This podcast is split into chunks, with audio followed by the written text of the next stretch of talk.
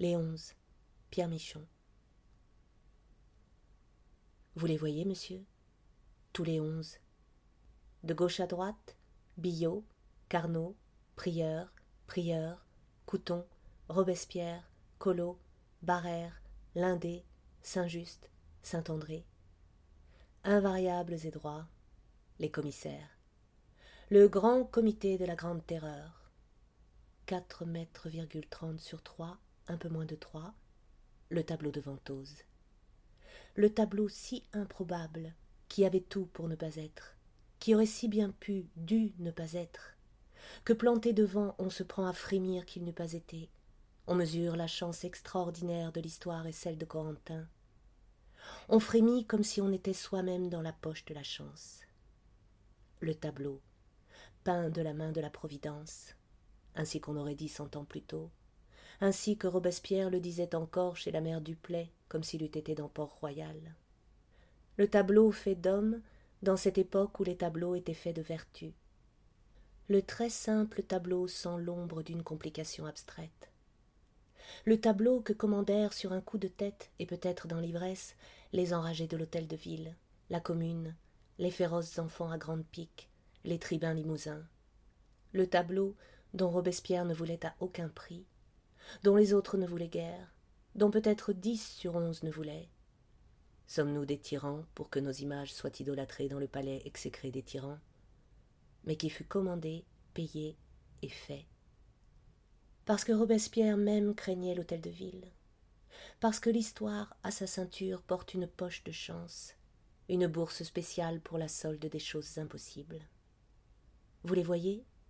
On a du mal à les saisir tous à la fois dans le même regard maintenant, avec ces reflets sur la vitre derrière quoi on les a mis au Louvre, à l'épreuve des balles, à l'épreuve des souffles des dix mille hommes de toute la terre qui les voient chaque jour. Mais ils sont là, invariables et droits. Et leur auteur, le voici.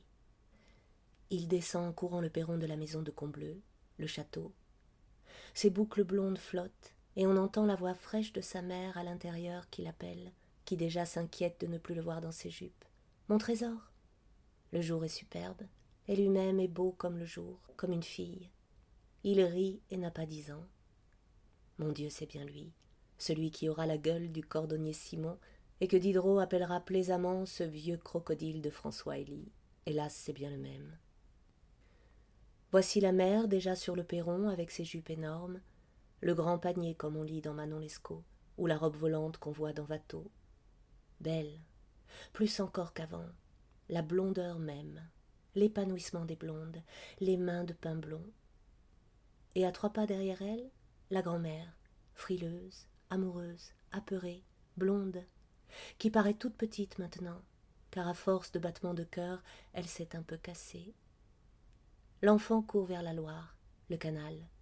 Elle court derrière lui en tenant à pleine main leur grand panier. Comme elles sont drôles, comme il s'en amuse.